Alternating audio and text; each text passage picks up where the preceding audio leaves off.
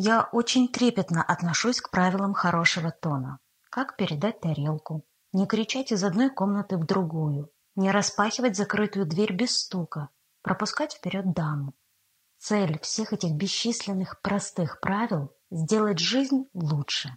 Я тщательно слежу за своими манерами. Это не какая-нибудь абстракция. Это всем понятный язык взаимного уважения. Американский актер, режиссер и продюсер Джек Николсон. Привет, друзья! Меня зовут Никита Тимошенко. Я оптимизатор жизни, сертифицированный коуч и автор подкаста «Здесь и сейчас». Этот подкаст для тех, кто неустанно самосовершенствуется и постоянно идет вперед. В подкасте я общаюсь с людьми, которые близки к данной тематике или просто мне интересны. Общаясь, мы погружаемся в их опыт, примеряя его на себя, и тем самым помогаем изменить вашу жизнь. Я надеюсь, вы получаете большое наслаждение от прослушивания наших выпусков. Если у вас есть идеи, как улучшить подкаст или какого гостя пригласить, пишите мне, я всегда рад обратной связи. Сегодняшний выпуск весьма необычный. Тема, которую мы будем обсуждать, у большинства вызывает скуку. Но я думаю, что у вас, как и у меня, такая ассоциация вызвана скучным школьным учителем. В любом случае, мы с гостем постарались сделать этот выпуск максимально полезным и насыщенным. Ну что, давайте знакомиться ближе?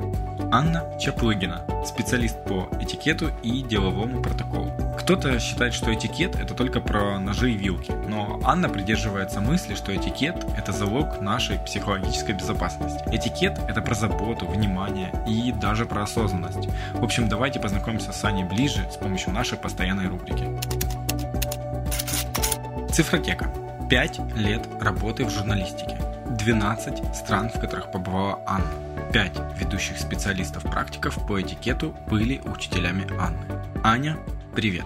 Привет, Никита. Аня, в двух-трех предложениях расскажи, пожалуйста, кто ты и чем ты занимаешься, чтобы наши слушатели могли познакомиться с тобой немножечко ближе. Меня зовут Анна Чеплыгина, я специалист по этикету и деловому протоколу. По образованию я режиссер телевидения. На телевидении снимала рейтинговые реалити-шоу. Скорее всего, они будут известны жителям Украины. Это шоу «Меняю жену», Amazing Race, то есть «Великие перегоны», «Битва экстрасенсов». Там я была режиссером постпродакшена, и это был мой последний телевизионный проект, после которого я поняла, что все, нужно определяться. Или идти за мечтой, или просто зарабатывать деньги. Но поскольку любовь прошла, когда ты можешь делать на тысячу процентов, ну, в общем, я поняла, что нужно уходить из профессии, когда прошел кайф, драйв, и когда ты просто профессионально делаешь свою работу. Для меня этого недостаточно. Плюс пять лет э, журналистики в политическом интернет-издании «Украинская правда». Обычно я это рассказываю для того, чтобы люди понимали, могут ли они мне доверять. К изучению этикета я, соответственно, подошла тоже профессионально. Для меня этикет — это не просто знание из книг.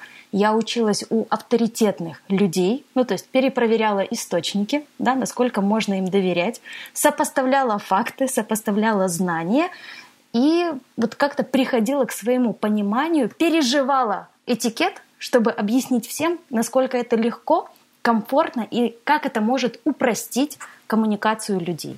Круто. Слушай, у тебя такая насыщенная, насыщенная жизнь получилась. И тут э, сразу такая очень нетипичная история. Хотя, возможно, для наших слушателей она типичная. Когда человек работает на одной работе, потом дверь этого этапа жизни закрывается, и открывается дверь нового этапа в жизни. Скажи, пожалуйста, как вообще ты к этому всему пришла, к этикету? Знаешь, я иногда оглядываюсь назад, пытаясь понять, почему я выбрала именно это занятие сейчас. И я поняла, что все три вида деятельности для меня были всегда об одном. То есть ценности всегда одни и те же. Доброта, сострадание, взаимопомощь, свершение, служение, служение миссии. Потому что, будучи журналистом, для меня главной ценностью была справедливость, честность, ответственность. В режиссуре тоже Моей задачей было помочь людям узнать что-то о себе. Это если говорить об участниках реалити-шоу. А для зрителей я всегда тоже была уверена, что, возможно, кто-то сможет научиться на чужих ошибках. То есть это никогда не было просто зарабатыванием денег. Из каждой профессии я уходила ровно тогда, когда понимала, что этого инструмента недостаточно для служение, как бы громко это ни звучало. А ты можешь более подробно описать тот момент, когда ты все-таки решилась на то, чтобы кардинально поменять свою жизнь? Наверное, такое происходит у большинства женщин. Я родила сына. Это было лето 2014 года, когда все непонятно, да, в связи с событиями, которые произошли в стране. И у меня был момент, что я смогла заземлиться. То есть был период, когда я остановилась и смогла задать себе вопросы, чего я хочу в будущем, в какую профессию я хочу возвращаться. Смогу ли я реализоваться там на 100%? Я отмечу просто, что за три года съемок работы на телевидении, мне очень повезло. Я практически половину своего времени находилась в командировках и разъездах. Я успела посмотреть всю Украину и побывать во многих странах, потому что это были заграничные проекты. Это был месяц в Канаде, там по неделе в Испании, в Италии, когда ты видишь других людей, видишь другое общество, видишь, что могут люди взаимодействовать по-другому, не так, как у нас. Ты учишься очень быстро налаживать контакт с людьми из разных культур. Вот, кстати, весь этот опыт и вылился в этикет. Поэтому возвращаюсь к точке, когда я приняла решение. Все молодые мамы бьются насмерть на всяких форумах, чатиках и в закрытых группах. Я этого не знала ровно до того момента, пока не стала мамой. И однажды в одной закрытой группе я стала невольным провокатором, я потом осознала свою ошибку, что мне нужно было подобрать другие слова. Произошел какой-то священная война, холивар, спор. Это была тема грудного кормления в публичных местах. Я думаю, эта тема поднимается очень часто в интернете в последние несколько лет. И я поняла, что об этом можно написать. Ну, то есть у меня дома были какие-то книги по этикету, я порылась, посмотрела, поняла, что эта тема нигде не поднимается. Как себя вести в такой ситуации? Поэтому я нашла специалистов и в качестве журналиста взяла у них собрала мнение, написала заметку, ее можно найти в интернете. Она, кажется, называется «Этикет грудного кормления в публичных местах». Я эту статью, которая занимает, наверное, две страницы, писала неделю. Просыпалась утром, перечитывала, чтобы удостовериться, что я точно никого не зацеплю и не оскорблю. То есть, чтобы люди могли услышать, что я говорю, вместо того, чтобы зацепиться за какое-то слово и уйти в эмоции. И все равно многие люди зацепились и ушли в эмоции. Но хотя бы моя совесть чиста, что я сделала все, чтобы никого не оскорбить. Это, кстати, одно из главных правил этикета. Вам нужно не понравиться, а не оскорбить людей. Друзья, мы понимаем, что вы постоянно развиваетесь, используете свое время эффективно и поэтому делаете что-то параллельно, пока слушаете подкаст. Что-то вы можете не расслышать или не успеть записать. Именно поэтому все упоминания полезности, ссылки и, что немаловажно, бонусы мы поместили в наш телеграм-канал. Теперь упоминания и бонусы всех выпусков хранятся именно там. Там же проходят все анонсы, новые ролики на YouTube или новые выпуски подкаста. А еще в этом канале я делюсь своими инсайтами. Это очень интересный формат, который я как-то придумал. Я просто надиктовываю короткий инсайт дня и делюсь им с подписчиками с утра. Строго раз в день. У некоторых есть уже добрая традиция прослушивать инсайт с утра за чашечкой кофе, и это очень-очень приятно. Так что присоединяйтесь и вы к нам. Ссылка в описании подкаста. Я правильно понял? Ты э, написала заметку, вот эту, вот она послужила, да, всему? Или ты сначала написала какое-то сообщение и после написала заметку? Я немного запутался. Сначала я написала просто пост. Я сказала, ребята, сколько можно выставлять свои фотографии, как вы кормите детей? Потому что это же вроде бы интимный момент. Неужели невозможно сделать как-то так, чтобы было хорошо всем? Чтобы и мама могла покормить ребенка в публичном месте, и при этом не смущать окружающих видом обнаженной груди. Ну и тут э, посыпался шквал э, ответов, что грудь это не грудь, это тарелка с супом, что дети это святое, кому не нравится, может отвернуться, и я никому э, ничего не должна. Но это такое. Я спрашивала, ну так исправить нужду тоже очень естественно, но мы как-то этого не делаем у всех на виду. И где приспичило. Чтобы не развести холивар, я не знаю. Сейчас. Да? Сейчас, я не знаю, правда, где будут слушатели его разводить, потому что у них обратная связь это только отзывы и наш чат в Телеграме, но тем не менее. А если вот э, кратко, то а, все-таки какой этикет вот грудного вскармливания, коль мы уже затронули эту тему, хотя я не планировал этого. А, если очень коротко скажу, первое. Право мамы кормить ребенка там, где он голоден, это ее священное право. Все. Вот я сейчас четко обозначила свою позицию. Она может кормить где угодно. Вопрос в том, как. Нужно постараться сделать это или в укромном месте, или как можно меньше привлекая к себе внимание. Вот важно сейчас понять, что это не значит, что в кафе нужно пойти и спрятаться в туалете. Если взять пустую комнату и заполнить ее людьми, вопрос, где будет более укромное место в комнате? В центре или где-то ближе к углу? То есть всегда все относительно. Не существует правил, существуют правильно сформулированные задачи и решение этих задач. Ну, я думаю, что у нас в большинстве своем слушатели адекватные люди, поэтому я думаю, они тебя услышали, так что мы можем спокойно закрыть эту тему. Да. И я тебя тоже услышал. А, в принципе, все так, как я и думал. Отлично. Хорошо, давай тогда теперь перейдем к самому этикету непосредственно. Да. Скажи, пожалуйста, кому вообще и зачем сейчас нужен этикет и для чего? Я могу сказать, что этикет нужен всем, но все мне не поверят. Поверят в первую очередь, скорее всего, бизнесмены, люди, перед которыми есть карьерная лестница. И они понимают, что правила игры на высшем уровне явно отличаются от правил игры комнате для курьеров. Я сейчас ничего не осуждаю, я просто констатирую факты. Да, что а, есть низшее звено, и вам позволено, дозволено больше, чем людям, которые выполняют представительские функции. Мы это можем ярко видеть по президентам, скорее по президентам. Депутаты наши позволяют себе намного больше. Они могут иногда руки распускать, гадости говорить. Почему-то они играют на публику. А есть люди, которые несут ответственность. Президент, э, например, не может не пожать руку, если к нему вот обратились с рукопожатием.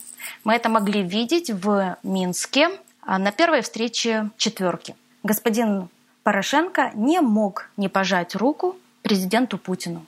Хотя все ожидали, что он скажет «нет, не пожму руку». Не мог. Потому что если не пожать руку, это будет прямое объявление войны. А они там собрались для чего? Для того, чтобы найти путь решения той ситуации, которая сложилась между двумя странами.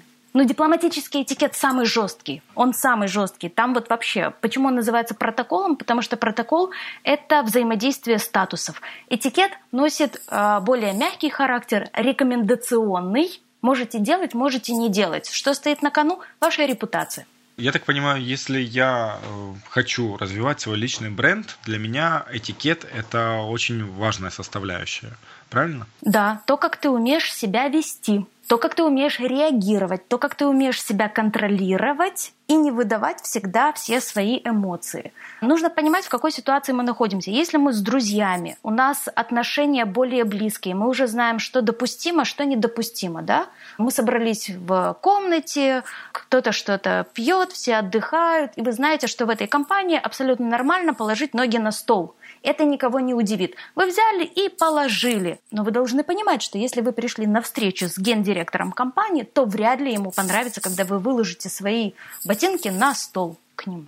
Нужно просто понимать, какую реакцию вы хотите получить. Я сейчас э, перейду на сторону скептиков, которые Давай. в данный момент будут слушать э, подкаст. Они скажут, э, ну, я и без этикета, в принципе, понимаю, что мне нельзя положить ноги на стол директору. Я так понимаю, этикеты, они разные есть. Ну, есть для делового общения, есть там да. для... Даже речевой этикет есть, насколько я знаю, и этикет за столом, и таких очень-очень много.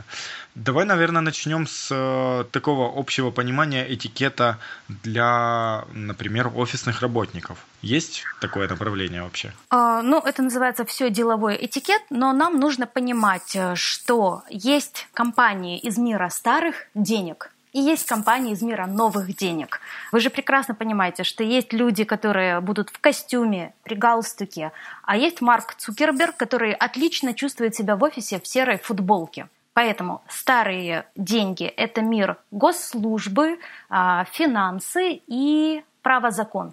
Ну, то есть вряд ли, если вам представят адвоката как супер-пупер специалиста, а он будет в футболке, вот я сомневаюсь, что он вызовет у вас доверие. То есть и вы потратите в своей коммуникации определенное время, пока он станет вам понятен. Это потеря времени, значит, это неэффективно.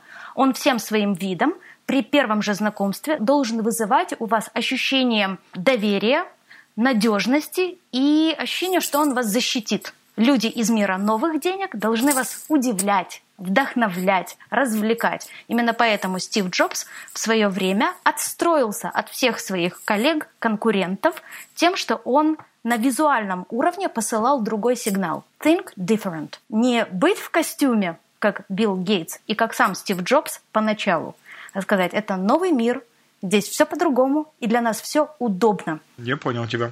Хорошо, давай, наверное, начнем с такого. Есть ли какой-то базовый этикет, который нужно знать вот прям всем, так называемый э, начальный уровень? Я бы сказала, что это не столько этикет, как э, ценности. Вот эти условия, на основании которых мы решаем те или иные коммуникационные задачи. Вот смотри, если ребенка воспитали, что второй человек и он сам, все через э, себя лично. Если мое тело является ценностью, Значит, я никому не разрешаю себя трогать и не трогаю других людей. Я их не задеваю. Если я их в толпе зацепила, я приношу свои извинения, чтобы человека из минуса привести хотя бы в ноль. А если я ему расскажу еще какие-то комплименты и, и историю, и мы вдруг познакомимся, он будет в плюсе. Понимаешь, да? Если я хочу к кому-то подойти, обратиться, я не трогаю этих людей. Почему? У меня есть ценность тело человека – это его территория, и она неприкасаема. Соответственно, в бизнесе есть единственный допустимый физический контакт – это рукопожатие. Больше мы людей не трогаем, мы не хлопаем их по плечу, это может вызывать у них дискомфорт. Мы не трогаем их за локоток. Мы, в принципе, не вторгаемся в личное пространство, которое составляет ну, сантиметров 50 с 75 начинается социальная дистанция. Я правильно понял, что вот 50 сантиметров вокруг меня – это мое пространство? Вот я как раз это личное про пространство. Я про это и хотел спросить как раз, да, как, да. какой сантиметраж? По большому счету, это расстояние вытянутой руки это то расстояние, при котором ты чувствуешь себя в безопасности, что если вдруг что-то пойдет не так, у тебя есть возможность выбросить руку вперед, оттолкнуть человека или вдруг его ударить, если это будет прямая опасность, э, прямая угроза. Социальная, социальная дистанция – это сантиметров 75. И вот ее нужно сохранять. Кроме того, если у вас есть ценность такая, что человеческое достоинство, мы его сохраняем. Соответственно, вы не будете незнакомым людям говорить какие-то гадости, использовать нецензурную лексику. Ну, я сейчас говорю, допустим, о малознакомых людях.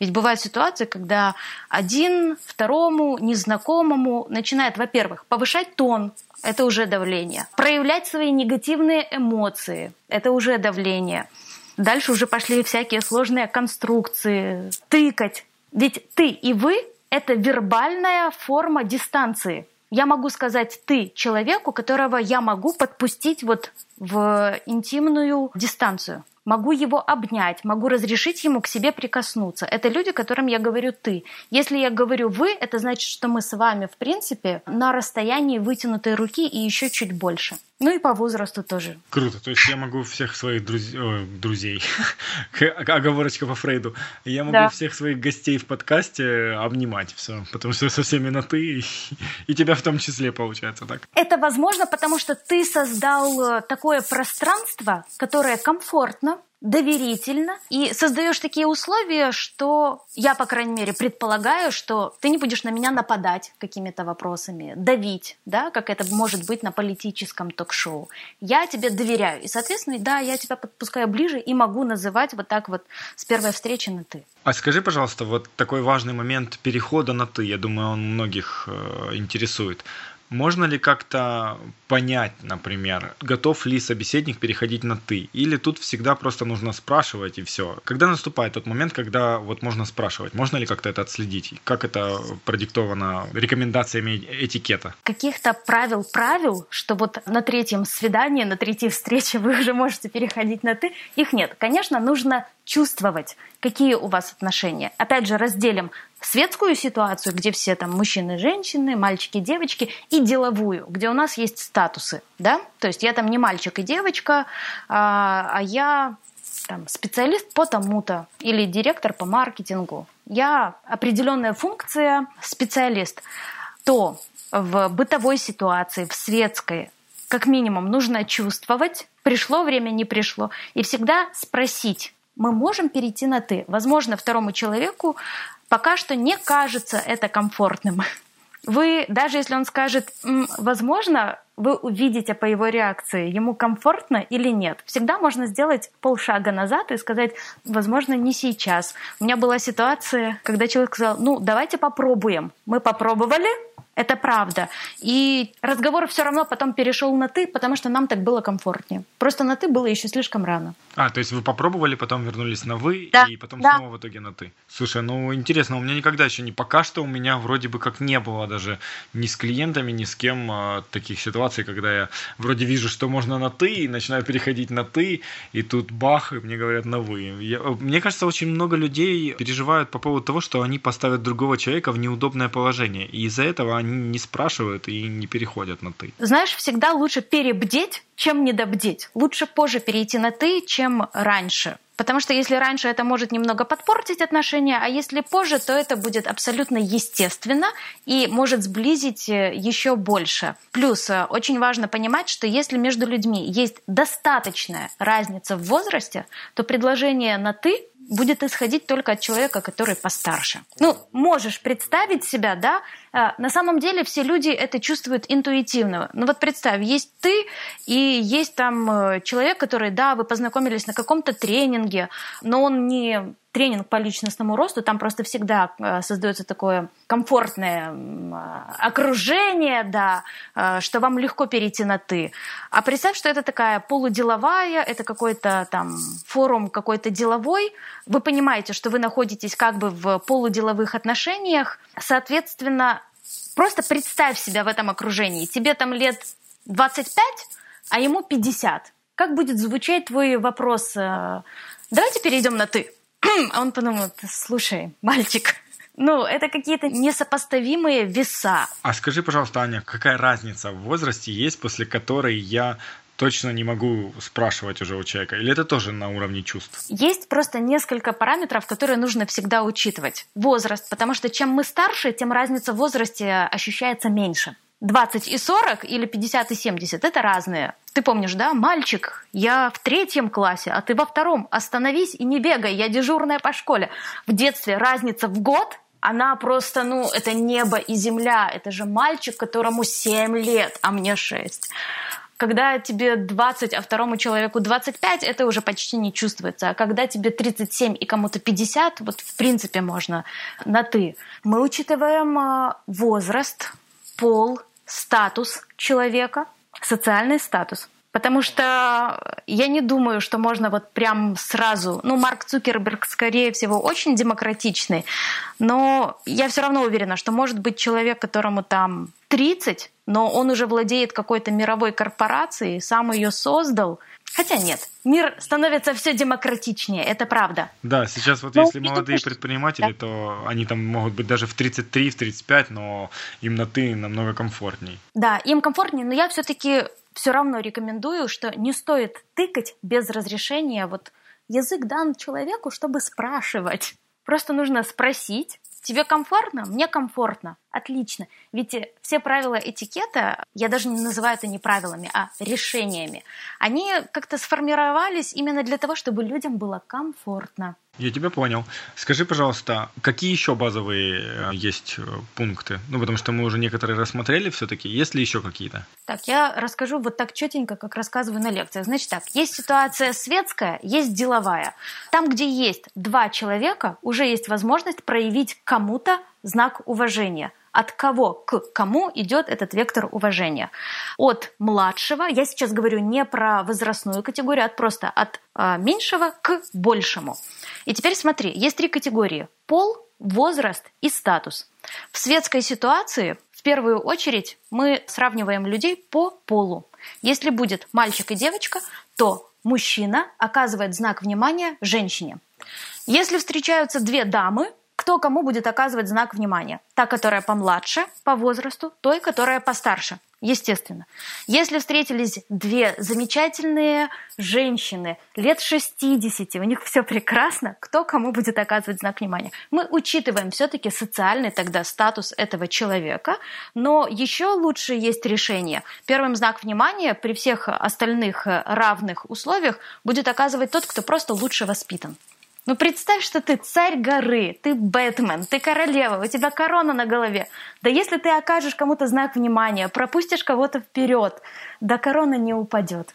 Вот в чем дело. Отлично, тут теперь все мне стало понятно по поводу. И я всегда говорю, что путь к этикету лежит через кабинет психотерапевта. Люди, у которых есть проблемы с самооценкой, с заниженной или с завышенной, будут всегда испытывать сопротивление всем этим правилам этикета. Потому что есть, например, такая рекомендация – не отвечать на хамство. Или когда в детстве кто-то кого-то дергал за косички, родители что говорили? Будь выше этого всего. Не надо отвечать. Вот, кстати, это очень интересный момент ты такой затронула. Не отвечать на хамство. Вот пришел, пришел, ну, условно пришел человек в мое какое-то какое-то окружение и нахамил мне. Какие мои действия должны быть со стороны этикета, если меня это оскорбило, например, и... Хорошие слова. Ты оскорбился, понимаешь? Вот как все хитро. Понимаешь, вот какой момент. Вот ко мне это а, осознание пришло после всяких тренингов личностного роста. Я пришла к выводу, что все, что делают другие люди, это в первую очередь про них. Все, что делаешь ты, это про тебя. Ты не можешь повлиять на второго человека или сказать, нет, ты не можешь так поступать, ты не можешь так говорить. Но мы сейчас не про деловую ситуацию, где тебе могут просто сказать, вот у нас кодекс э, поведения, вот это противоречит вот этому пункту, вы его нарушили, до свидания. В личных отношениях, да, вот я всегда описываю такую ситуацию. Вы пришли в магазин, кассир вам хамит. Ну или недостаточно дружелюбен, недостаточно лучезарно улыбается. Или может вот тоном, какими-то словами фыркать. Ну это самый отличный пример. Потому что все ходят в магазин и когда-нибудь сталкиваются с такими кассирами. Первое нужно понять. Это не конкретно к вам. Скорее всего, человек не смог справиться с какой-то эмоцией, потому что внутри него есть какой-то глобальный нерешенный конфликт. Ну, то есть она не любит свою работу. Соответственно, человека бесит все, кто приходит э, вот в 22.00 мы должны закрываться, а в 21.59 вот выстроились все эти целой очередью, и теперь мне сидеть на 10 минут дольше и всех обслуживать. Если бы человек был честен с собой, он бы сказал, я ненавижу эту работу, потом бы он задумался и спросил себя, а чего я хочу, поднял бы пятую точку и что-то сделал для того, чтобы быть счастливым. Но многие люди врут себе и от этого ненавидят других, потому что ненавидят на самом деле себя. Но всегда легче перенести эмоцию на других. И вот человек нахамил. И когда вы понимаете, что это просто собака, которая прижала хвост, и она очень-очень скулит, ну что вы ей можете ответить? Наорать ей легче не станет. А она наорала, потому что, ну, это про нее. Ну, есть, конечно, разные ситуации, но я, как правило, не реагирую, потому что, ну, я просто вижу, что человеку больно, и он не справляется со своей болью. Есть четыре момента, когда вы не можете пропускать камень в свой огород. Это если люди делают какие-то замечания, там, а, могут какие-то гадости э, э, сказать, за спиной что-то наговорить. Если они говорят что-то о вашей репутации, чести, здоровье или об угрозе жизни, вот на это нужно реагировать. Все остальное это не про вас. Если вы переживаете, что люди вокруг посмотрят, что вы, оказывается, слабак, у меня возникает вопрос, что вы делаете в этом окружении, где люди не могут понять, кто здесь дурак? Да, интересно получится. Но ты знаешь, во мне сейчас борются два мнения сразу. А, Давай. С одной стороны, у меня в принципах, которые я себе часто озвучиваю, потому что я вот очень вспыльчивый и эмоциональный, я угу. себе часто очень проговариваю, что мои эмоции это моя ответственность. Это вот да. то, что ты проговорил, вот как раз все четко. Но с другой стороны, то есть получается, человек мне грубит. Я стоял себе спокойно там ну, в очереди, да, человек мне нагрубил, он вторгся в мое какое-то пространство все-таки, э, и там мой поток мыслей, я не знаю, мое настроение даже. Я сейчас просто как бы вслух даже рассуждаю. И да, моя да, да. реакция на это все, мне надо будет просто как бы посмотреть на это все, и если это все не проходит через те фильтры, которые ты рассказала, ну точнее проходит и фильтруется нормально, то просто никак не отреагировать. Условно безусловно, это будет самое лучшее, правильно? Это будет самое лучшее, потому что, хорошо, давай смоделируем другую ситуацию. Тебе хочется ответить, отреагировать, задай себе вопрос, чтобы что? Ну вот ты ему ответишь, он тебе ответит, и что? Вот Что вы решаете? В чем конфликт? Ну да, в большинстве это эмоции, хочется, ага, в меня кинули какашку, я кину в ответ. Да, и поэтому вы хотите тоже опустить руки вот в эту субстанцию, и у кого будут руки грязные? У обоих. Это сразу видно, кто владеет этикетом, а кто нет. Я взял и сказал это слово, а ты субстанцией назвала. Пони... То есть ты понял, что на самом деле этикет это не правила, которые сюда спустили какие-то инопланетяне. Просто есть люди, для которых ценность второй человек, мое достоинство для меня ценно, и поэтому вот э, я правда не буду до чего-то опускаться. Осознанность это очень важно. В момент какой-то ситуации понимать, что на самом деле происходит, да? Когда есть люди, которые эмоционируют, вот нужно понять, они сейчас хотят что-то решить или они просто бухтят, ну, сливают энергию. Если ты начнешь отвечать на этом же уровне эмоциональном, на самом деле ты выйдешь, ты тоже будешь опустошенным, ты будешь думать, зачем я в это ввязался? Потому что действительно вопрос, для чего ты туда ввязался? Что ты хотел решить? Что ты хотел получить? Что ты хотел изменить? Ну, стоит себе кто-то и бухтит. Ему плохо, он бухтит. Не надо в это влезать. Если говорить по Зеланду, да, не нужно усиливать его маятник. Своим бездействием которое на самом деле является действием,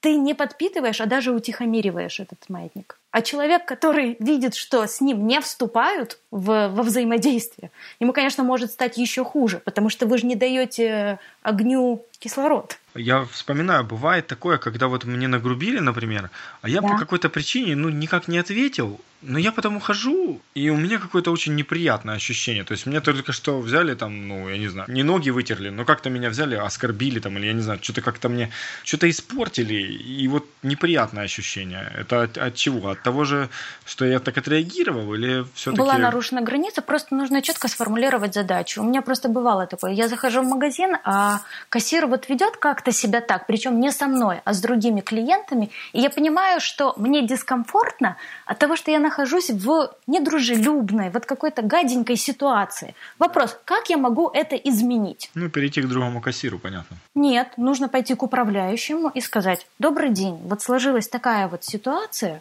не эмоционировать. Очень важно держать свои эмоции под контролем, вообще очистить. Когда мы убираем из проблемы эмоции, у нас остается задача которую нужно решить. Да, нужно сказать, вот человек делал то-то, то-то, то-то. Я считаю, что это не очень хорошо и вряд ли работает на вашу репутацию, на ваш образ, вряд ли вызывает у клиентов лояльность. Если вы сможете исправить эту ситуацию и донести как-то это до сотрудников, я думаю, что будет намного лучше.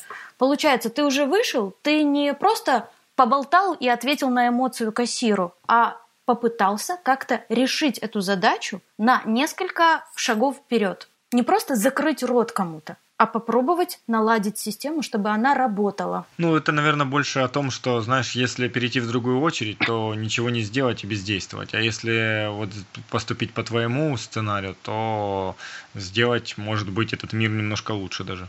Да, на самом деле да. Но тут все время а, это всегда разговор об осознанности. Нужно всегда понимать, что со мной происходит. Эти эмоции, они о чем говорят на самом деле, да? Что во мне зацепилось? А кто-то скажет, вот это хамство, я себя чувствую гадко, потому что я себя чувствую беззащитным, тряпкой. Ну, тогда нужно на самом деле пойти к психотерапевту и подумать, почему я себя чувствую тряпкой, почему мне нужно что-то доказывать кассиру в магазине. Ну вот реально задайте себе вопрос. Вы действительно станете личностью, если поставите на место кассира? Вы пойдете домой довольным? Я сейчас не говорю, что кассир – это какая-то низшая каста.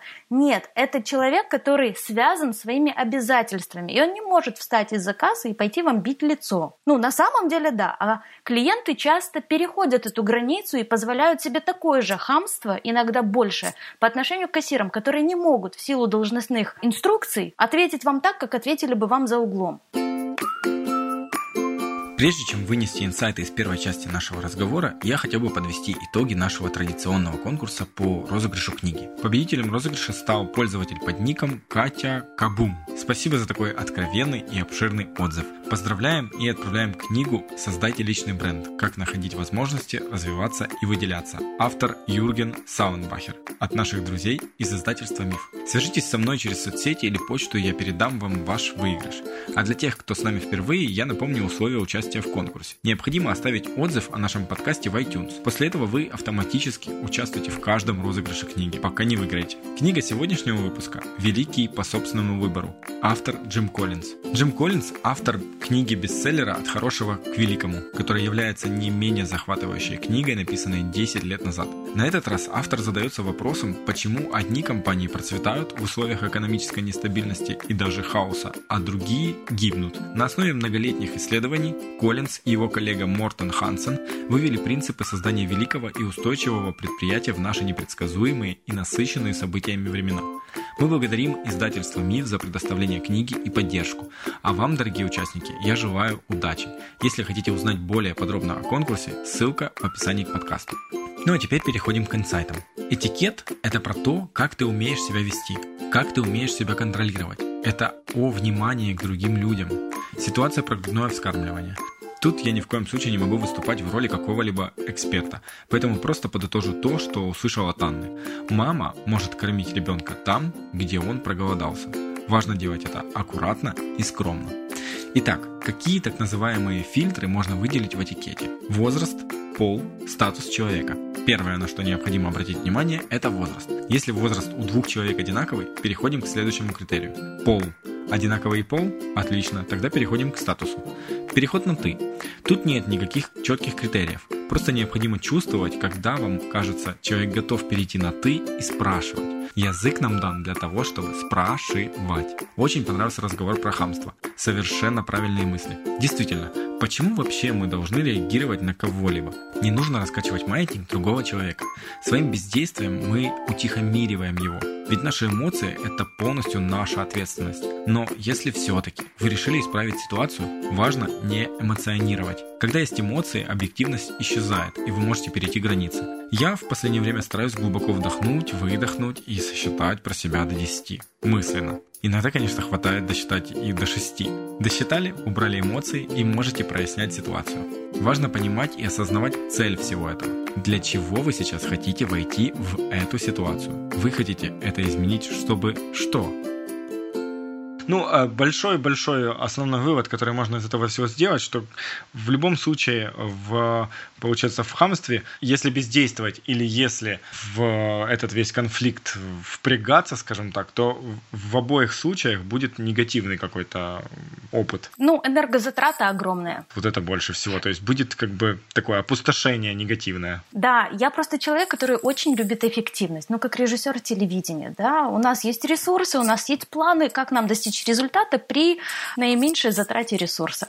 Вот человеческие отношения, человеческая коммуникация – это то же самое. У вас есть определенный ресурс. И особенно, если у вас плохое настроение, вы чувствуете, что ну, нет у меня сил себя сдержать, подобрать правильные слова – и объяснить человеку, что он должен делать. Вот я не впрягаюсь тогда ни в какие конфликты, никуда не влезаю, потому что я понимаю, что если я сейчас открою рот, я просто увеличу эту проблему до вселенского масштаба, потому что я могу. Поэтому, когда я знаю, что у меня плохое настроение, я стараюсь вот быть тихо, спокойно, и иногда по моему просто молчаливому лицу видно, что ну, иногда вот молчанием и лицом можно достигать большего, чем трехэтажным матом. Ну да, мне, мне кажется, что иногда можно так на человека посмотреть, что он больше ничего не захочет говорить больше. Да. Такое тоже бывало. Да. Хорошо. А, скажи, пожалуйста, Аня, вот э, такие а, есть частые, мне кажется, заблуждения, я их назову, а ты их э, назови, как правильно здесь поступать, и, возможно, скажи, какие еще частые ошибки встречаются у людей. Вот, к примеру, которые знаю я. Первое – это по поводу, когда знакомишься с... Э, если я, как мужчина, знакомлюсь с девушкой, то, если не ошибаюсь, ошибаюсь, я не могу подавать ей руку, если это просто даже обычная жизнь, да, не какая-то светская, там, ну, точнее, наоборот, это светская, не деловая, да, а вообще. Да, вот я, да. я не могу первым ей подать руку, ну, пожать. То есть, Для если, рукопожатия? Если она подает руку, то я ее пожимаю. Если нет, то я как бы не обязан, ну, не, не должен даже этого делать. Да. Не надо этого делать, да. правильно? Смотри, приветствие состоит из трех частей. Первое – вербальное. Мы говорим друг другу «Привет, привет, добрый день, здравствуйте». Обменялись, да?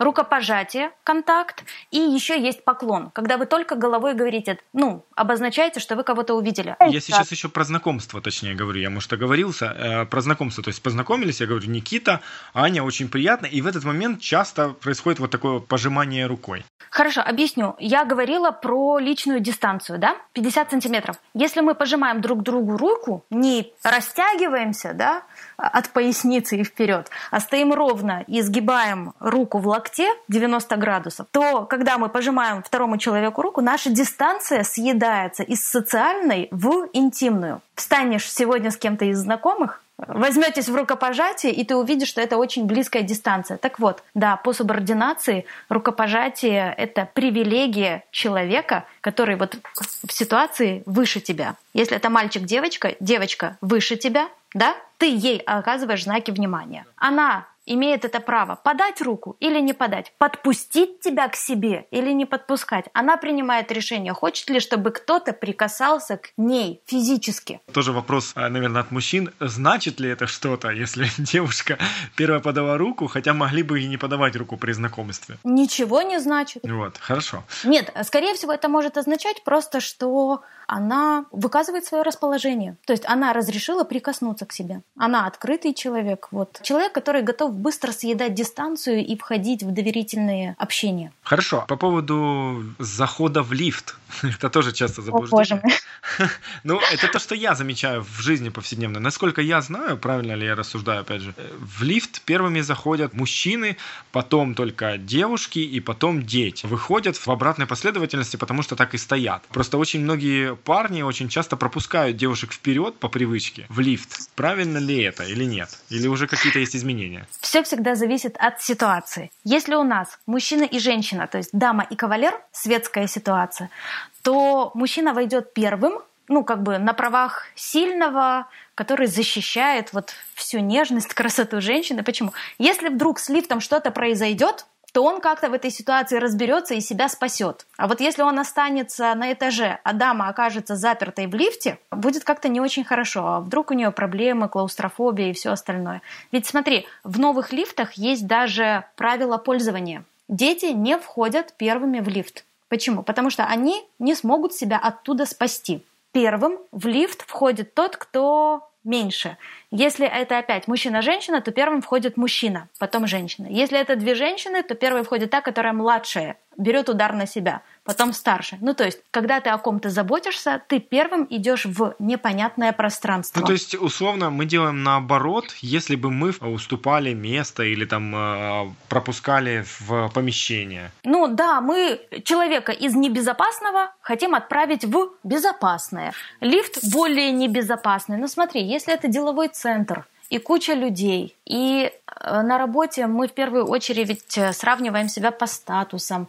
Ну, в общем, деловой центр, где все стоят толпой у лифта, все просто входят в порядке живой очереди. Никто никого не пропускает. Почему? Потому что это трата времени. Это неэффективно. А вот если у нас уже один-два человека, и у нас пошли всякие игры, да, статусные, половые, вот тогда мы в это все играем.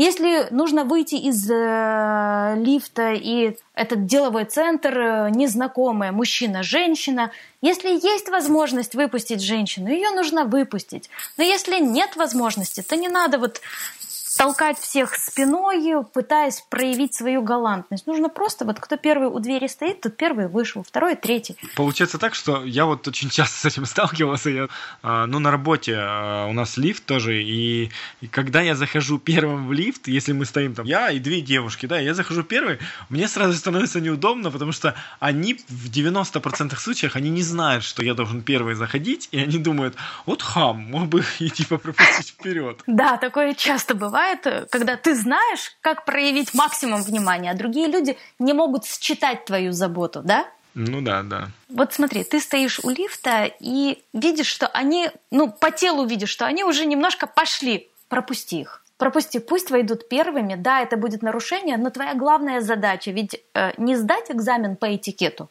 а проявить свою заботу к этим людям. Если ты понимаешь, что они не знают этих правил, Бог с ним, а, говори с ними на их языке. самый классный вывод – говорить на их языке. Но ты знаешь, тут тоже нужно быть очень осторожным, потому что если все время опускаться вниз и все время говорить на другом языке, в какой-то момент ты поймаешь себя на том, что ты стал другим человеком. Это всегда тогда будет говорить, что а, наше окружение – это всегда очень важно. Если я все время буду вращаться с людьми, которые говорят матом, и буду с ними говорить на их языке, кем я стану через месяц, два, три, через пять лет? Да, я согласен с тобой. Скажи, пожалуйста, с какими ошибками чаще всего встречаешься ты, вот, самыми частыми? Я просто поняла, всегда все спрашивают про лестницу, про лифт, а мне тяжело всегда объяснить сходу, потому что есть куча моментов, которые нужно учесть, поэтому я предлагаю поговорить о фундаменте. Вот есть три ценности, на которых строятся все правила этикета.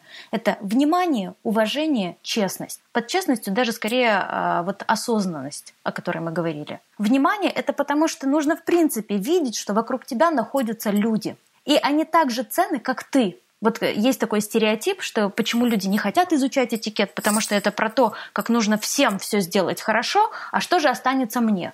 Нет, нужно себя уважать и других людей уважать ровно так же, как себя. Ставить себя на место другого человека, при этом не теряя себя. Любимый мой пример – это когда последнее яблоко на столе. Да? Обычно есть люди, которые возьмут и даже не спросят, хочу ли я его, есть э, правила этикета, конечно, бы говорили о том, что нужно спросить второго человека, хочет ли он яблоко. И вот люди с ограниченным мышлением, с ограниченными ресурсами думают, да не буду я у него спрашивать, потому что, конечно, он захочет и он заберет. А раз я спросил, то придется отдать. Но дело в том, что когда вы находитесь в окружении нормальных, адекватных людей, то я спрашиваю, ты хочешь яблоко? Второй человек говорит, да. И он меня спрашивает, а ты хочешь? Я говорю, да и мы его разделим. И мы деремся, я думал, ты скажешь.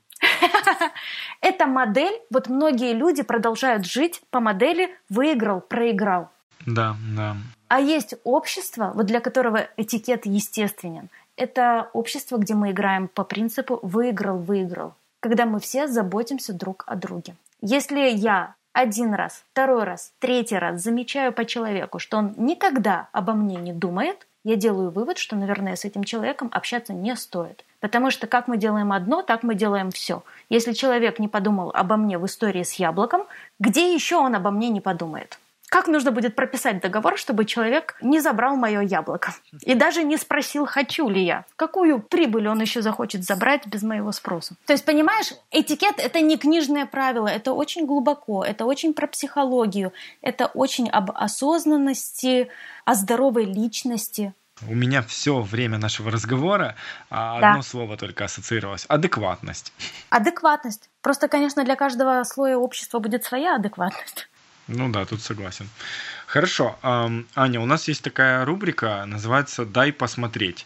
Не знаю, насколько ты ярый пользователь смартфоном. Поделись с нами приложениями, возможно, какие-то будут полезны для наших слушателей, которыми ты пользуешься. Ну, я не буду, конечно, говорить там Facebook Messenger, Viber и все остальное, но другие приложения, которыми я часто пользуюсь, это, по-моему, Runtastic, Шагомер, Игра, 2048. О.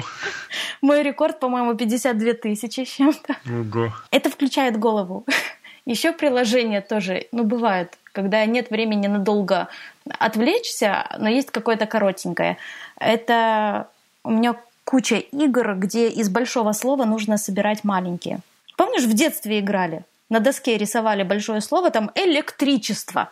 И э, на пару играешь с кем-то за минуту, сколько маленьких слов из букв ты можешь собрать. Вот. Почему оно включает как-то голову?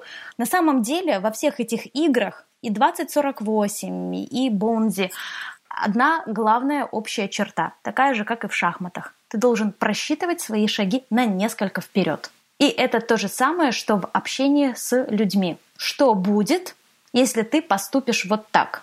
Что будет, если ты ответишь на хамство? Ну, то есть, что дальше? Хорошо, ты ответил. И? А что он сделает, чтобы защитить свою позицию? А на что готов ты? А ты готов потом идти за угол? Ну, всегда нужно просчитывать наперед. В деловом общении. Вот сегодня не поздоровался, завтра не поздоровался. Думаешь, 10 раз тебе будут прощать, что ты делаешь вид, что не заметил? Ну, точнее, нет. Первый раз на тебя посмотрят и подумают, наверное, ты не заметил.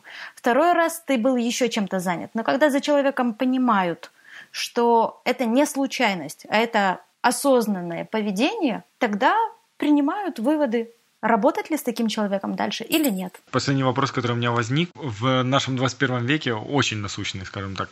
Есть ли какие-то правила этикета в поведении со смартфоном? Главная цель а, – делайте что угодно, не мешайте другим людям. И под это подвязывается куча других правил. Если ты заходишь в кинотеатр, выключи свой телефон, ну, чтобы он не зазвонил во время звонка. Потому что здесь есть не только ты. Если у тебя есть неотложный звонок, на который нужно ответить, значит, выйди из зала и реши его в фойе. Если тебе позвонили в ресторане, выйди из зала в лобби и там реши этот вопрос. Если ты в кинотеатре, то не нужно сидеть в смартфоне, потому что он дает свет, это источник света, который во время просмотра фильма не предусмотрен, и он может раздражать других людей. Ну, в общем, нужно действовать всегда по ситуации. Зашел в кинотеатр смотреть фильм. Так смотри фильм. Если у тебя есть другие дела поважнее, выйди из этого зала. Не нужно делать других людей заложниками своих личных дел. Нормальные люди не подслушивают чужой разговор. А когда рядом со мной человек начинает болтать и решать свои личные проблемы, я становлюсь невольным подслушивателем. Вот это мне неприятно. И от этого я испытываю дискомфорт, потому что мне нужно смотреть в потолок, смотреть в пол. И дискомфорт испытывают 100 человек вокруг. Вместо того, чтобы один человек напрягся и вышел из зала и решил все свои вопросы. Вот это невнимание к другим людям – это, как правило, заниженная самооценка, когда человек испытывает потребность самоутвердиться за счет других. Сказать, да мне плевать, что думают другие. Но, как правило, такую фразу говорят люди, которым на самом деле не плевать. Продемонстрировать. Это публичная демонстрация, что мне плевать на других. И посмотреть, а что мне за это будет. Ха-ха-ха, все промолчали, никто мне не сказал. Значит, я царь горы. Но это же неправда. Знаешь, я напоследок дам хорошую рекомендацию. Я думала написать это... В конце пожелания слушателям, поэтому как раз это и будет. Да, я хотела, прям готовила отдельный пост написать. Проснитесь однажды утром и представьте, что вы Бэтмен. Вот правда. У вас есть все. Ну, то есть в миру вы этот известный бизнесмен, у которого есть статус, деньги, где-то в подземелье стоит Бэтмен-мобиль, у вас есть суперплащ и у вас есть суперсила. И вот идите и думайте, столкнулись с кем-то в автобусе, помните, что вы Бэтмен. Вам реально нужно войти первым, чтобы доказать, что вы Бэтмен? Нет. Вам реально нужно припарковаться как нехороший человек, чтобы доказать, что вы Бэтмен? Нет, вы реально Бэтмен, понимаете? И вам очень многие вещи не нужно доказывать. Вам очень легко проявить э, к другим людям внимание, заботу. Просто храните и лелейте в себе это ощущение, что вы Бэтмен. Отлично. Ну, кстати, Бэтмену хорошо, он же весь свой негатив, всю свою злость на бандитах срывает, конечно. А реально злость, думаешь? Ну, не факт, что злостно, у него не остается негативных эмоций, потому что он их все... А, я напоследок скажу, знаешь, а, Ксения Ферзь, это моя коллега из Москвы, она придумала однажды отличную формулу 7С. Я ее сейчас назову. Это сила, сострадание, скромность, стиль, служение, свершение. Я уже начала даже свои добавлять. Самое главное это и сила, и служение, и скромность. Вот эти семь качеств они присущи Бэтмену на самом деле, хотя в действительности это формула дворянина и аристократа. Понимаешь, в чем штука? Можете называть этих людей дворянами, аристократами, лидерами или супергероями. Есть запрос на ценности. А когда у людей есть определенные ценности, они определенным образом ведут себя с другими людьми. Потому что нужно не говорить, а свидетельствовать своими поступками. Можно самураем еще назвать, понимаешь? Суть во всех этих вот ипостасях одна и та же. Сила и служение. Настоящий воин, настоящий рыцарь не размахивает везде мечом. Он им размахивает ровно тогда, когда нужно поставить зло на колени и жестоко отрубить голову. Рыцарь достает свой меч ровно тогда, когда необходимо защитить. Инсайты. Этикет – это про осознанность про то, что нужно задавать себе вопросы перед тем, как что-либо делать. Про то, что не нужно нарушать чужое пространство без разрешения. Этикет – это про заботу и внимание. Когда ты о ком-то заботишься, ты входишь в лифт первым. В этом случае лифт необходимо воспринимать как не очень стабильное пространство. При этом, если люди не знают правил этикета, это не значит, что ваш долг – обучить их этому. В этом случае лучше играть по их правилам, потому что ваше исправление может быть воспринято как оскорбление. Три фундамента, на которых строится этикет. Внимание, уважение, честность. Необходимо видеть, что есть люди вокруг тебя и уважать себя и других. Выбирать нужное направление. Вин-вин. Выиграл-выиграл. На этом на сегодня все. Я желаю вам определить свои сильные стороны и использовать их по полной. Подытожив сегодняшний выпуск, мне хочется пожелать вам оставаться более осознанными, задавать себе вопросы, отвечая на них честно. Уважайте других, себя и свое время. И, конечно же, наслаждайтесь моментом. Моментом здесь